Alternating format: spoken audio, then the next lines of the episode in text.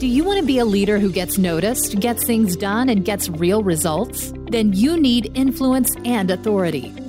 Join host Jennifer McClure to learn how to build authority, expand your influence, and increase your impact. This is the Impact Makers Podcast with Jennifer McClure. Hey there, Impact Makers. Thank you for joining me for the Impact Makers Podcast, where my goal is to help you build a career that you love and a life that matters. This week, I'm chatting with another person who is out there making a difference in the world, and I think you'll enjoy and learn a lot from our conversation today. My friend, Dr. Daniel Crosby, is a psychologist and behavioral finance expert who helps organizations understand the intersection of mind and markets. And if you think that all sounds fancy and complicated, well, it definitely is. But somehow he makes what he does for a living fun, educational, and practical. Dr. Crosby is a New York Times and USA Today best-selling author of several books, including a book called The Laws of Wealth: Psychology and the Secret to Investing Success, which was named the best investment book of 2017 by the Axiom Business Book Awards. He also writes for the Huffington Post and Risk Management magazine, in addition to having a monthly column with wealthmanagement.com and investment news. His unique background, education, and professional experiences certainly make his perspectives on life, human psychology, and money interesting, but it's his humor and practical approach that keeps me paying attention. Following an early career as a clinical psychologist, his next role was working for a company focused on helping organizations to select, develop, and understand their people in order to help them to be happier and more productive at work. Now, as president of his own company, Nocturne Capital, he's considered a leading expert in the field of behavioral finance, which is the psychology of investment decision making. So, even if you think you're not that interested in behavioral finance and the laws of wealth, I think you'll enjoy learning more from Dr. Crosby about humans, money, the importance of therapy, the best predictor of job performance, infusing meaning and purpose into life, handling negative feedback, and using humor to make your messages memorable, which are all things that we cover in our fun and wide ranging conversation today. Well, good morning, Daniel Crosby. How are you doing today? I'm doing better when I see that you have a Diet Coke sign behind you. It makes me feel like we're kindred spirits. Well, people can't see the video here, but we have bonded over Diet Cokes. And, you know, who knows? We may spend the whole uh, next few minutes talking about Diet Cokes. That could be a very interesting conversation, couldn't it? Well, I'm four. I'm four deep here at 9 a.m. So I'm ready. well, sounds like we need to stop the interview and do an intervention. Maybe that would be better. Couldn't hurt. Well, I'm so excited to have you here with me today. My goal is to talk to people who can help people um, create a career that they love and a life that matters. And when I thought about who I know that might be good to have a conversation with around those topics, you certainly came to mind. Thank you very much. It's two things that I think about all of the time. Oh. All, most of my energy is pointed in those two directions, I'll tell you. Well, wonderful. Well, before we kind of talk about some of the things that you're doing in those areas, I like to kind of start with a little bit about who you are and start wherever you want to take me. Where where do we start in the Daniel Crosby career story? Life story, actually. Sorry. Oh yeah.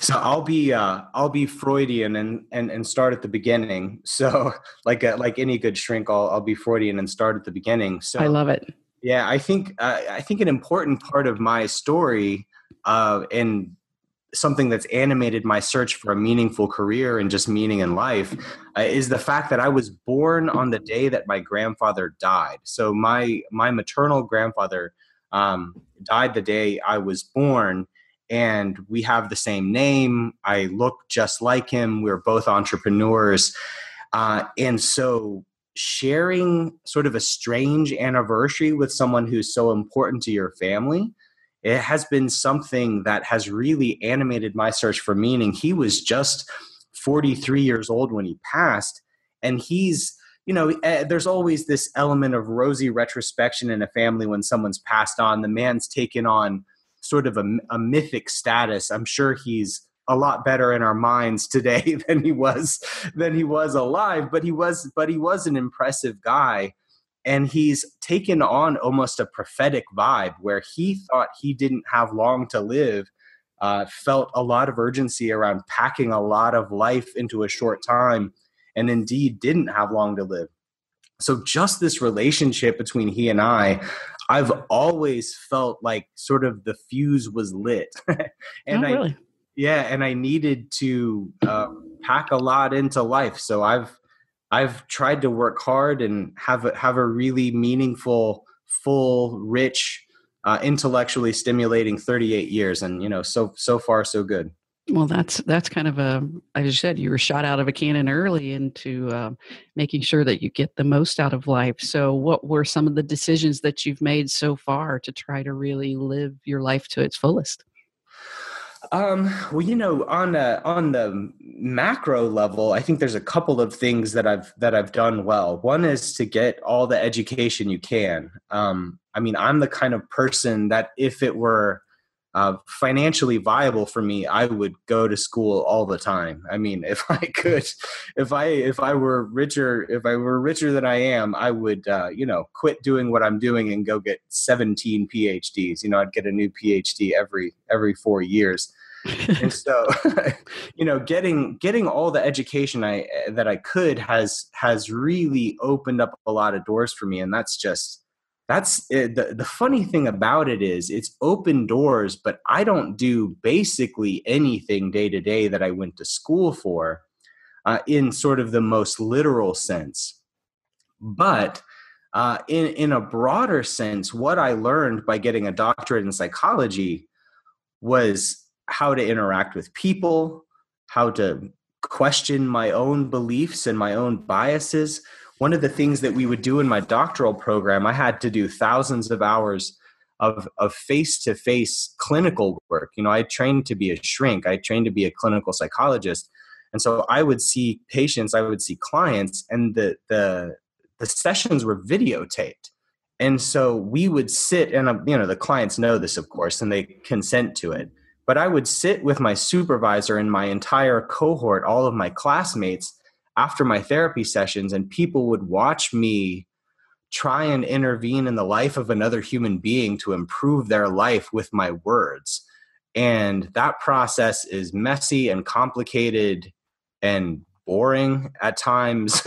And, you know you really learn a lot about yourself when you literally walk around with a camera over your shoulder um, having your interactions taped and letting a bunch of smart people critique those interactions. So some of those things were just uh, you know so formative in the way that I assess ideas, the way that I put ideas together, the way that I think about my own and other people's behavior.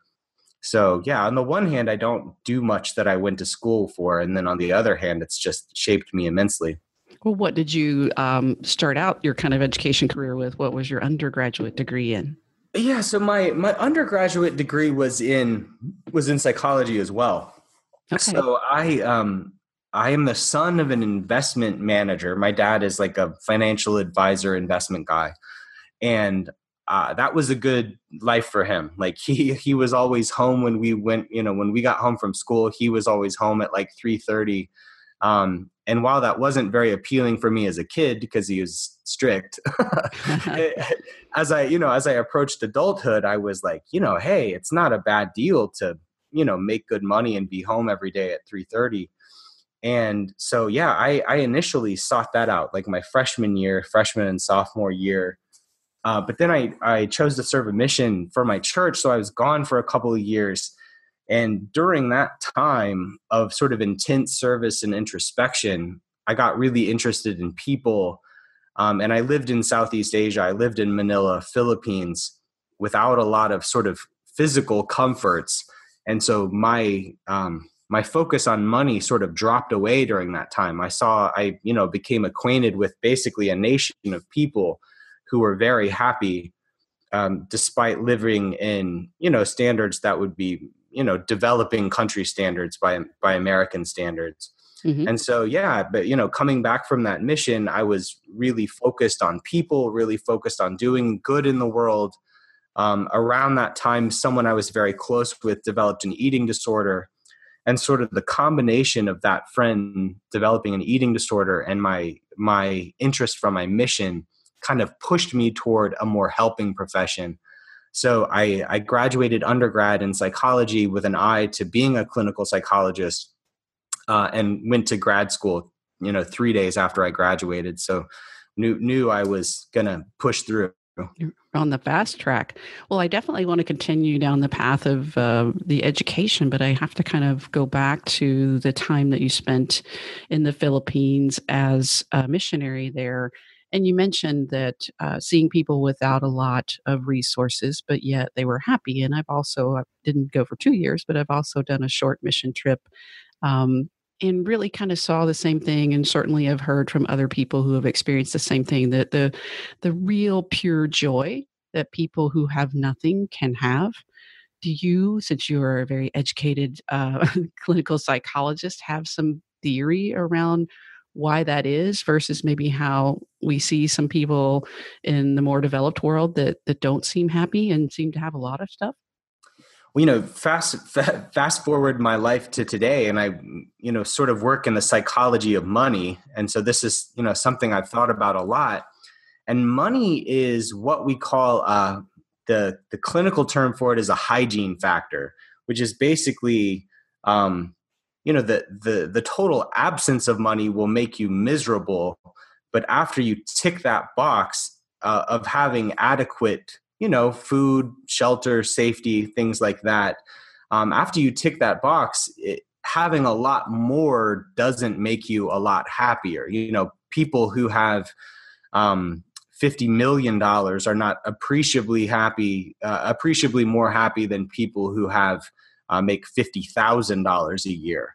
Um, and so, money is good for some things. I mean, I don't want to be you know unrealistic or sort of pie in the sky about these things the things that money uh, is good for is buying you a safe place to live buying you nutritious and delicious food helping you spend time with the people you love and not you know work yourself to death and and after that uh, it doesn't help much. mm-hmm. And so, it, you know, in as much as I, you know, to be clear, I saw a lot of want and a lot of misery in the Philippines as well. But but for the people who um, had sort of ticked that box of having the basic needs of life met in the Philippines, which you know it doesn't doesn't take a whole lot in American dollars to make that happen.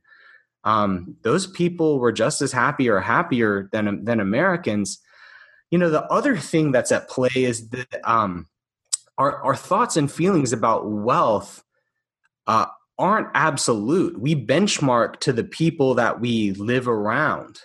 You know i can tell you i've got a home i've got a home in alabama and a home here in atlanta and my home in alabama was nice and comfortable and but but relatively modest and that home uh, was was the was a, a, place where I was very happy. And we've bought this huge house here in Atlanta, uh, in a neighborhood full of huge houses, and we're the we're the smallest house uh, in a neighborhood of huge houses, and it feels you feel insecure about it. You feel unhappy, and it's a silly thing because.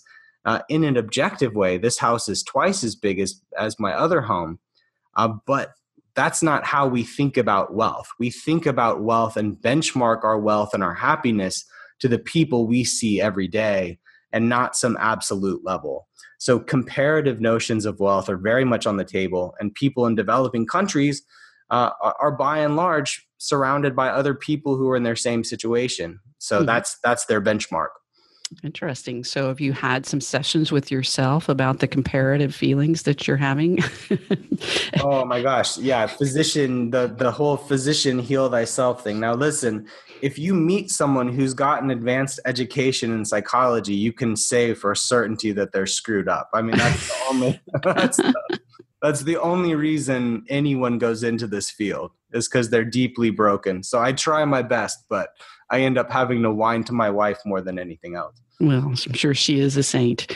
So you you mentioned going to to graduate school three days after you graduated. What was the hurry? Uh, well, you know, I had taken two years off. That was um, that was part of the hurry. So mm-hmm. you know, I felt a, a, little bit behind some of my peers because I had taken two years off of college to to do this mission. As it turns out, as it turns out, I, I wasn't that far behind uh, because if you spend your college, you know, if you spend your college playing video games and drinking, like most of my like most of my high school friends did, you you end up at about the same place. But um, you know, part of it was just interest. You know, part of it was just interest. I was legitimately excited to go to graduate school, and and graduate school for me was a was an absolute joy. It was just um, you know some of the competitiveness of undergrad is gone. It's more collaborative. It's more project based and for me it was really just enthusiasm for the subject matter. I mean i'm a am um, a real nerd about psychology. I, I just really enjoy it. Mm-hmm. and then you mentioned kind of uh, getting into the phd program and then you know your clinical work where you spent hours. I love what you said trying to change someone's life through your words. What was something that really came to you during that time about how to reach into people's lives to make a difference, but yet still leave them with the accountability and the um, ability to figure out things for themselves? Well, you know, you know what's fascinating is so psychology, the effect of therapy uh, on mental wellness, on mental health, is more pronounced than the effects of a pill like a like a Lipitor on the amelioration of high cholesterol. So on the one hand, therapy is absolutely efficacious, right? Therapy works, people get better in therapy. So we have that's sort of exhibit A. Exhibit B is though that the length of time that you go to school is not predictive of how much better people get in therapy um, the school of thought that you approach it from, whether you know you're you're Freudian or existential or humanist or cognitive behavioral, that's not predictive of how much better people get. Um, it doesn't matter if you have a bachelor's, a master's, or a PhD. Sorry to my parents who paid for my school. but um, what matters is the relationship. So that's what all the research says. So, on the one hand, you've got all this research that therapy works uh, that's that's hard good scientific research. And then on the other hand you're confronted with this sort of nebulous reality that the thing that's going to heal your client is not some witticism you're going to come up with. It's not some perfectly timed phrase. It's the fact that you're going to develop genuine rapport for one another. Um, and give them a safe space to have what's called emotionally corrective experiences. Basically, let them practice life with someone who's maybe more affirming and empathic and understanding than the people that they've encountered elsewhere in their life.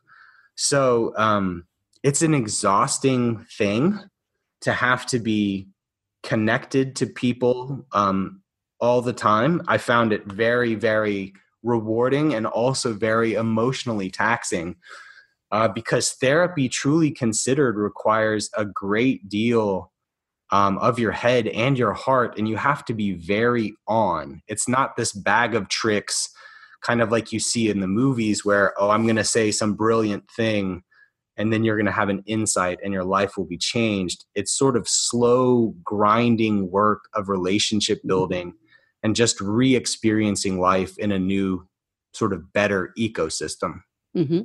Well, are there some takeaways? I think it's fascinating that it's much more about the connection and the relationship. Are there takeaways that you've either come to yourself or that you could share with us mere mortals who aren't educated in psychology about how we can um, maybe interact with or provide that for the people in our lives to really help them and make an impact? So, one of the things that I was surprised, I think, and initially embarrassed about as a therapist was that I really didn't like some of my clients. And that's like not, you know, not anything you want to say out loud. I can only say it out loud now because I'm not a shrink any not, you know, not a therapist anymore. But you would see certain people's names pop up um, on your calendar and kind of get a pit in your stomach because they were you know they were unpleasant. They were a pain to work with.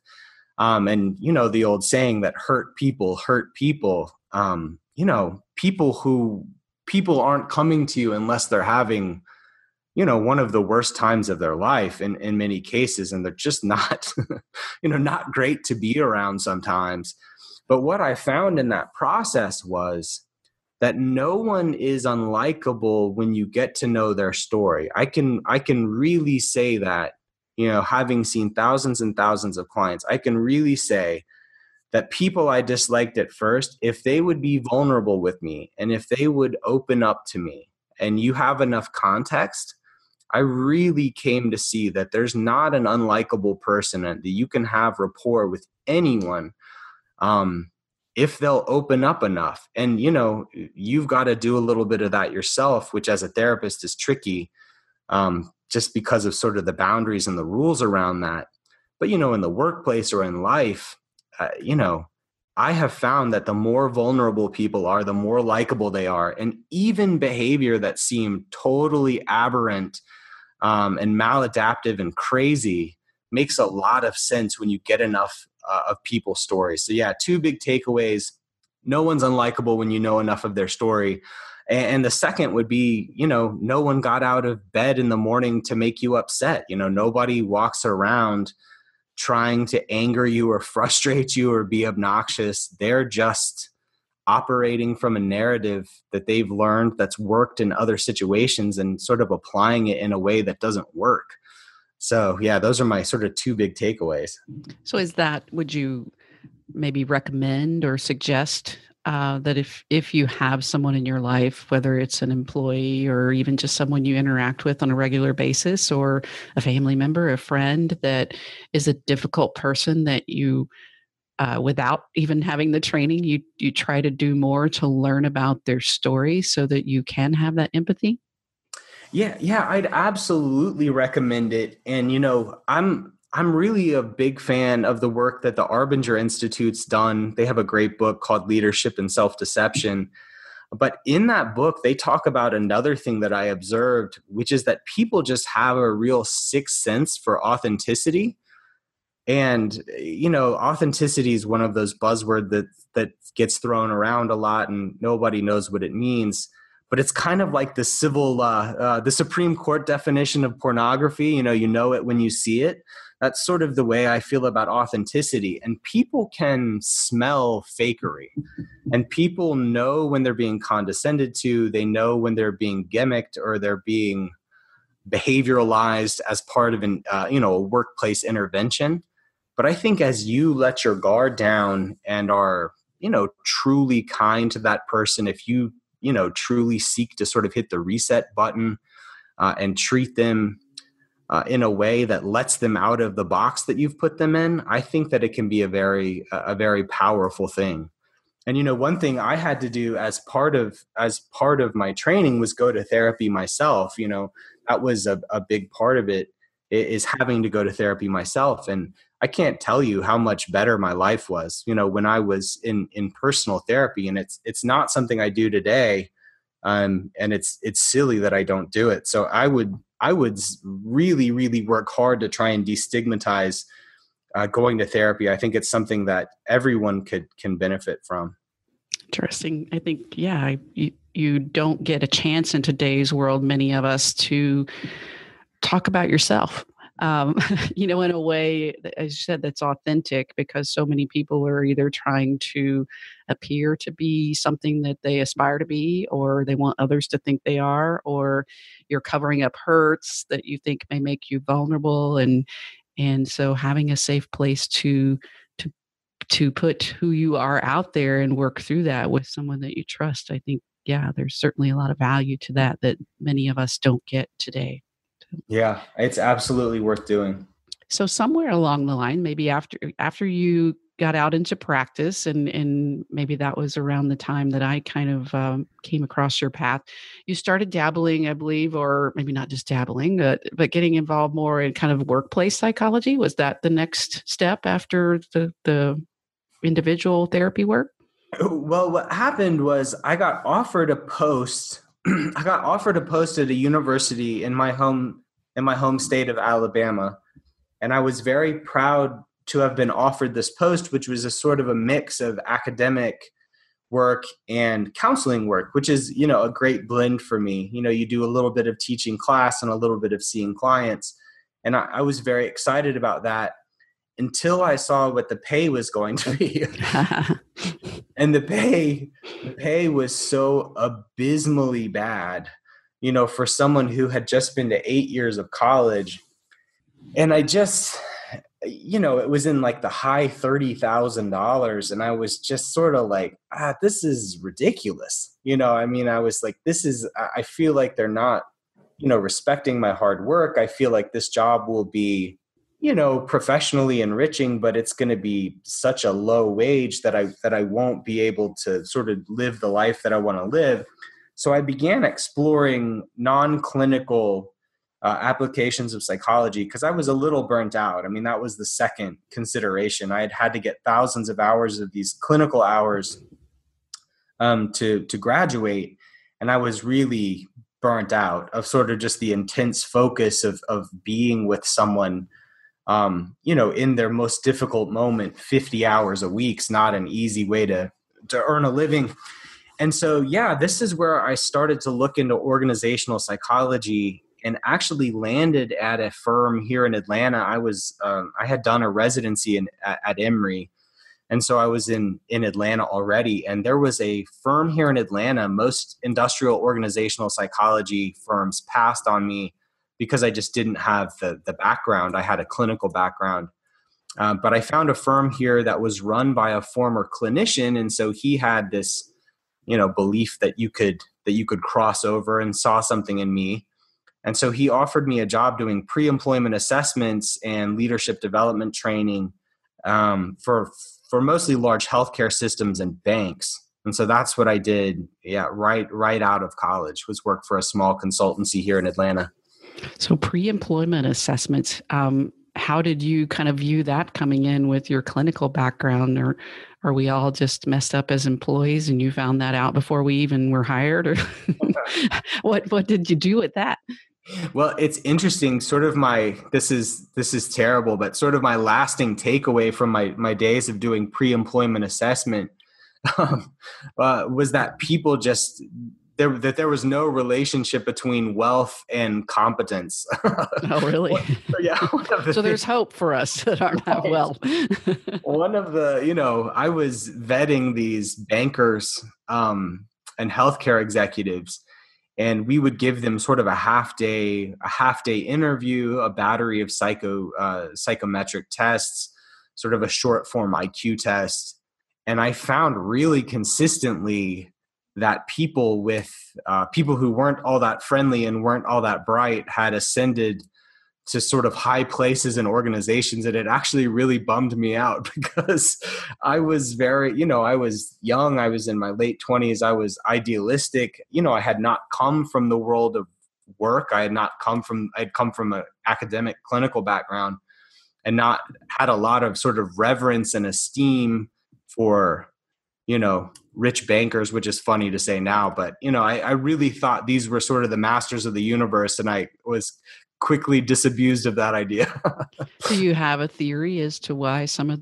you know uh, that type of person does ascend to a, a high leadership role in some organizations Oh uh, yeah, I think um, I think part of it is a good old boys network. I mean that this is in the deep south, right? That I'm doing these things, and and some of them, Atlanta is not really that way. But you know much of my work was in you know rural north carolina rural georgia rural tennessee. And i mean some of these places were just not meritocracies in the least. It was just people with um, people from sort of vaunted families people with a long standing relationship with the community were being elevated to positions of organizational power that were way above sort of their mental pay grade. Um, you know, by virtue of knowing the right people or of by virtue of being a fixture. Mm-hmm. Um, you know, the other thing that I that I came across in my research there was that there was actually, you know, general intelligence G if in most jobs if if you just had one indicator to look at that's the best predictor of performance is general intelligence because someone who's really sharp that can sort of cover for a host of ills. You know, if someone's very intelligent, maybe they're not all that organized, but they can still slap something together at the last minute that's pretty respectable. So, you know, uh, general intelligence was something that I always really looked for, except we found that it didn't really work in sales positions. we found that people who were really smart, who were in sort of strict sales positions, uh, would either either sort of over explain things, they were too technical, or they would just get bored. They didn't find the the sales position sort of intellectually stimulating. So yeah, that was kind of a wake up call to me to be, you know, to to see that not that great people in some instances had been elevated to positions of power and then see for other roles you were sort of actively looking for someone who wasn't that sharp. that is a great takeaway. Did you come away from that? And I know I believe you developed some of your own assessment testing. Was is there something that you recommend to kind of identify that general intelligence in people? Uh, you know, I um I am so far removed from sort of the specifics of that. It's been six or seven years since I've done that, so I would hesitate to say use this assessment or that. I love it. You the the the side step here. yeah, yeah, but I but I will say pre-employment assessment gets a bad shake, and I think that you know sometimes justifiably so because it's been misused or it's been um, you know used to discriminate against people. And that's you know that's terrible. I i find i i found that when we were going through different organizations people had a hard time looking at it holistically. They would tend to sort of value and hone in on one piece be it you know intellectual or relational or whatever sort of what would matter to them. But i really believe in pre-employment assessment. And i i think that when it's uh, I think that when it's it's utilized in its purest form, it's a favor to both the organization and the candidate. Uh, because I, you know, I look at myself at at different times in my life. I've been sort of so hungry for a job that I just would have taken anything. And you know, it's a it's a blessing. It's a gift to have someone say, "Hey, you don't really, you know, this isn't great for you." Mm-hmm. So I, I feel a little removed from that world to say use this, don't do that. But I but in the broader uh, in the broader scope, I think it gets a, a, an unfair shake, and I think it's actually a value add. Mm-hmm.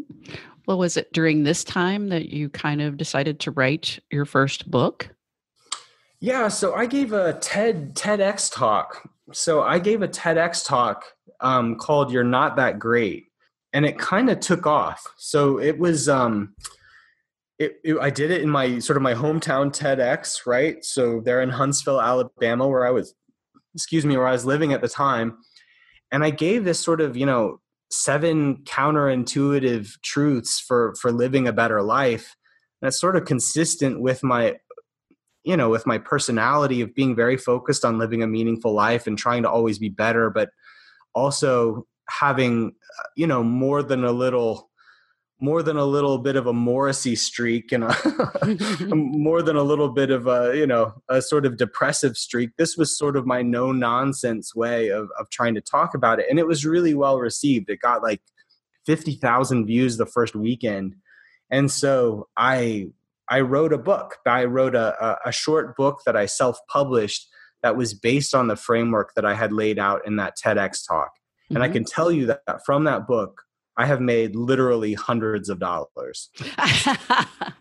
Sorry, that hundreds, hundreds of dollars, life changing money sounds like hundreds. I get my, uh, I tell you, I get my quarterly statement from that book, and I take my family out for hamburgers, and then it's gone. well, we will definitely link to the, the TEDx talk because it's great. And we will also link to the book, maybe get you a couple of cents to add some ice cream to the hamburger there date. but what was that process like of, of self publishing a book? Is that something that um, you would recommend to others, or was, you know, tell me about that?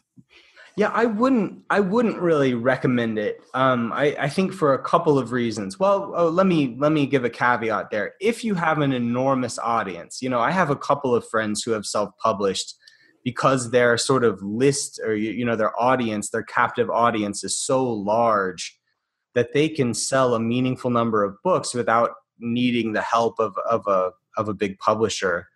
And for me, I that was not the case of me now or then, probably. So that it it wasn't great.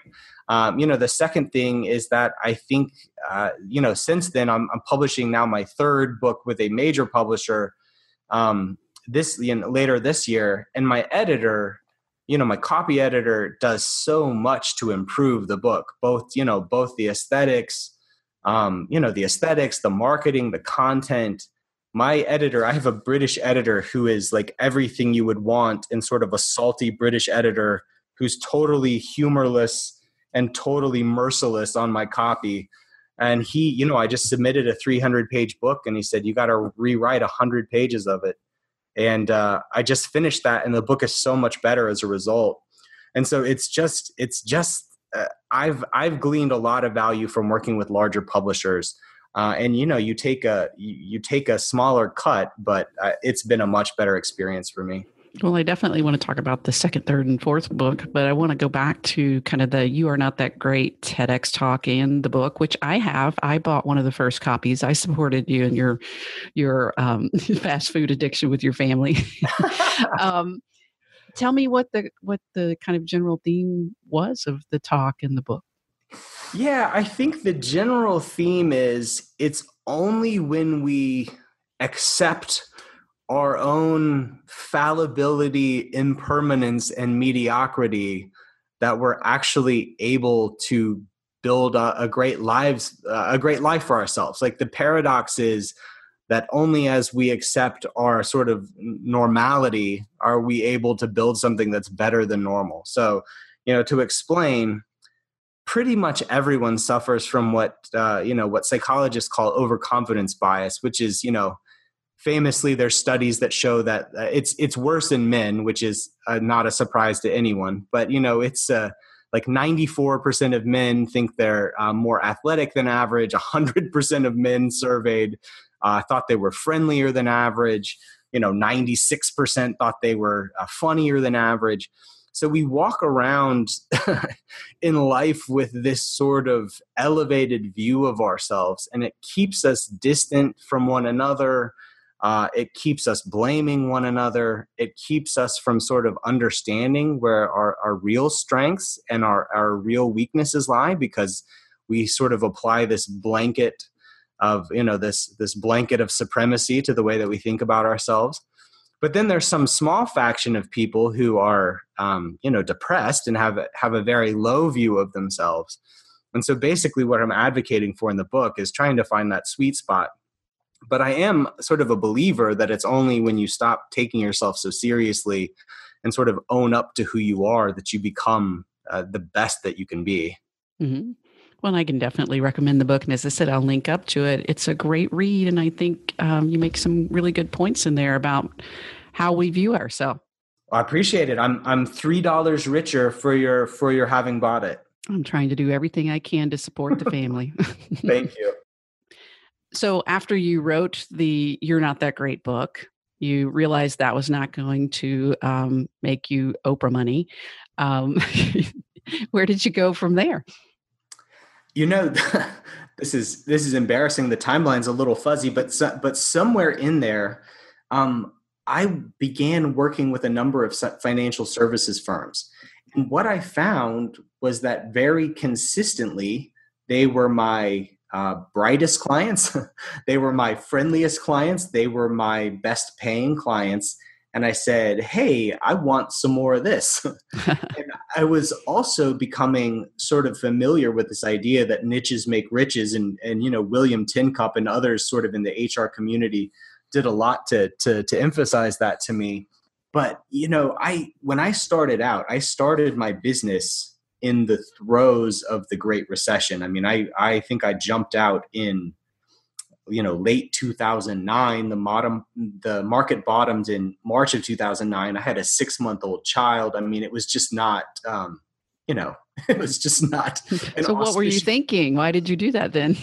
Well i hated my job. You know oh, i was okay. um my employer was uh you know doing some shady things mistreating some folks in the office. I became sort of the go-to shrink and i had you know people crying in my office every day about the things that were happening to them. And i said you know this is too much. I was getting to the office every day uh, and drowning my sorrows in tums and advil and diet coke uh, you know the way that only a good mormon kid can. So i was so i was uh, i was miserable. You know i was just really upset. And so I said, you know what, I, I think I need to go out on my own. And so everyone thought I was crazy. I mean, I was quitting a lucrative job to start a behavioral economics consultancy in Alabama in the you know in the in the middle of the Great Recession. It wasn't you know if you saw the business plan, you wouldn't invest. But uh, but yeah, that's that's what I did just out of sort of uh, personal personal need. I just couldn't take it anymore. Mm-hmm. Uh, and so you know I'm, I'm noticing that i really like working with these finance clients. I'm very interested in it. Um, the, the other cool thing about the market being such a data rich environment is for a psychologist it's sort of a dream because you have all this data against which to regress your ideas about market sentiment and uh, you know sort of the psychological variables.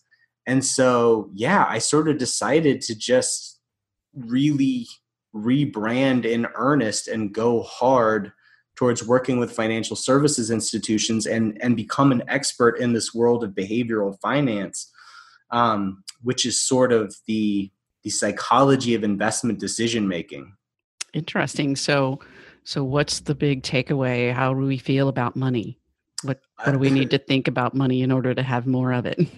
Yeah so well there's you know i i write in my my last book was called the laws of wealth and i write in there uh, about something i call wall street bizarro world which is you know sort of a take on the bizarro superman which is sort of the you know the comic book character who's the opposite of superman.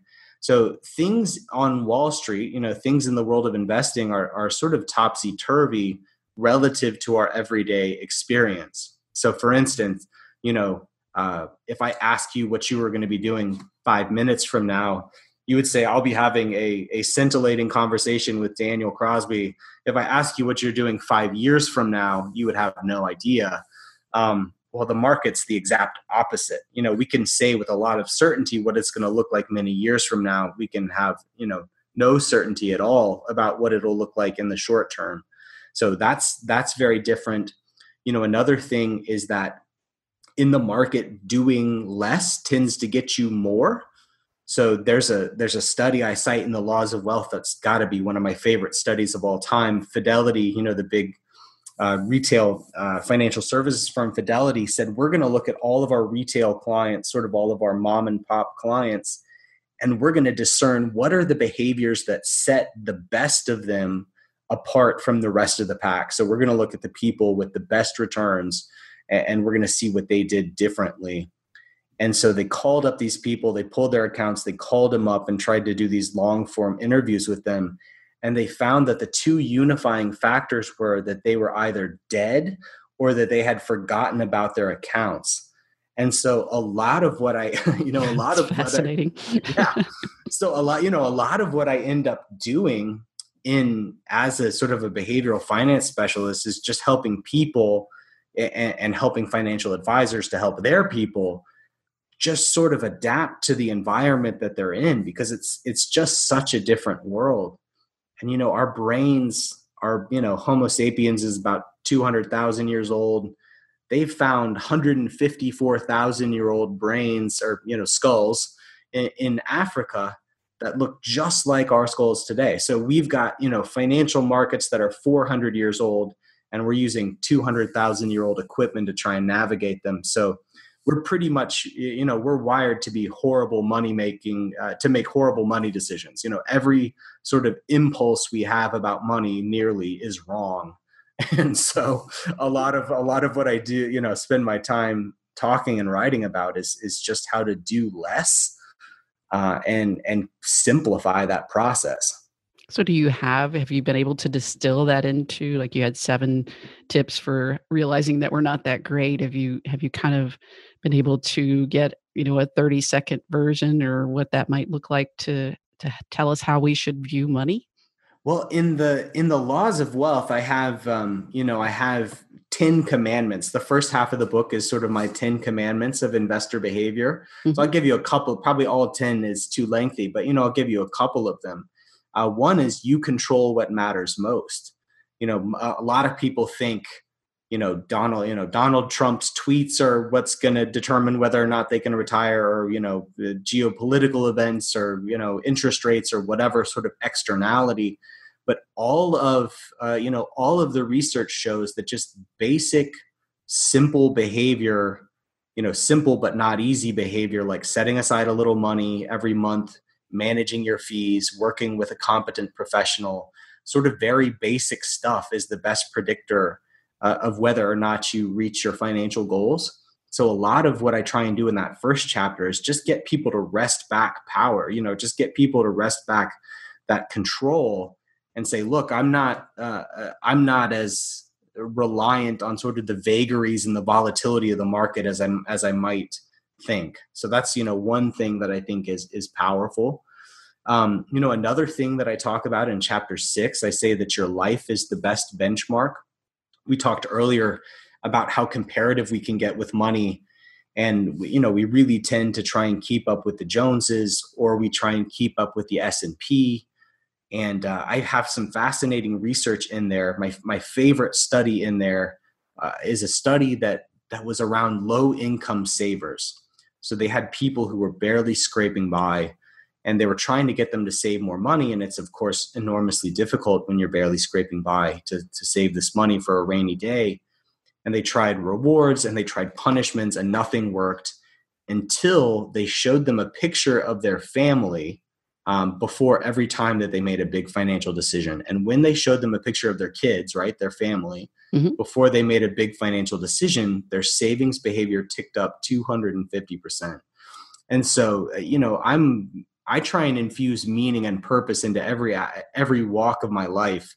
And, and finance and investing aren't the most intuitive place to do that perhaps but i think they, they're still powerful there but yeah there's there's 10 of them that are kind of like that so the second book, what was your second book called? So I, my second book was called Personal Benchmark, and I, I co-authored. That's you know a, a, whole book on this notion of sort of goals-based, purpose-based investing, and I co-authored that with uh, the founder of Brinker Capital, a gentleman named Chuck Widger, um, who is uh, you know a great friend and mentor to this day, and they remain my biggest client. So. Uh, yeah, we wrote a whole book on this this idea of sort of purpose based, goals based investing. Okay, that's that sounds interesting as well. And again, we'll link to these in the show notes. So, purpose-based investing, the laws of wealth. What is the next book about? Uh, so, yeah, the next book, the laws of wealth, is is all about those ten commandments we were just touching on. Those are found in the laws of wealth. Mm-hmm. That's probably uh, that's probably to me that's the best sort of introduction to my work. That's the most uh, accessible, and I think probably the most comprehensive and that book got named the best investment book of 2017 so i'm super proud of that book. Well deserved. Well Thank deserved. You. and and the book that's coming out that the british editor is chopping up what's that yeah. going to be about? Love you craig. Um, the british yeah that book is called the behavioral investor and it is about the societal neurological and physiological constraints on good decision making which is a white knuckle thrill ride of a read, I can already tell you. I love it when an author describes their book as a white knuckle thrill ride of a read about behavioral finance. if you've always wondered what are the societal impediments to my making good money decisions, boy, have I got you. Oh, I love it. When will this come out? I can't wait. I'm lining up already. It's coming out on my birthday because I'm basic. It's coming out on it's coming out on October 16th. Oh, we have to wait uh, because I'm because I'm adorable. Yes. well, speaking of kind of the uh, the thrill ride here and your basic adorableness, you are one of the f- funniest people I have ever come across.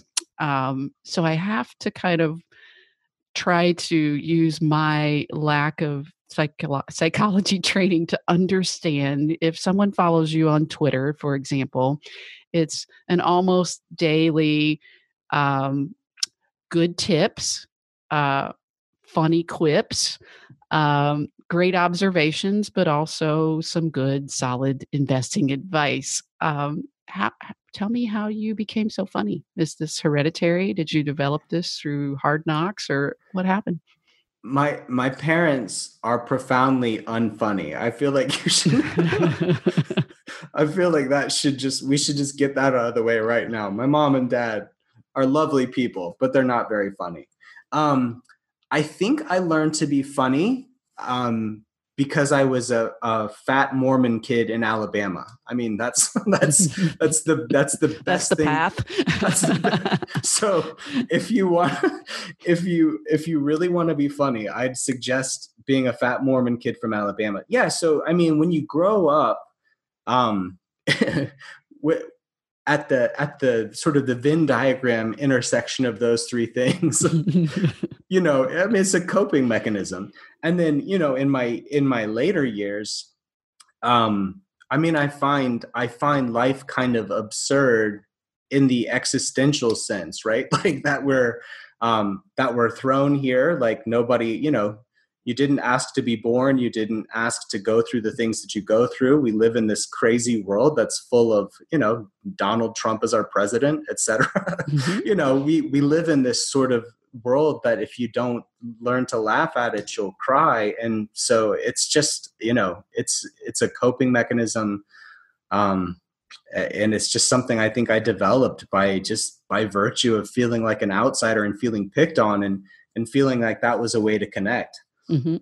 Has it been able to translate into do people engage you now um, because of they found you through your humor or connected with you through humor?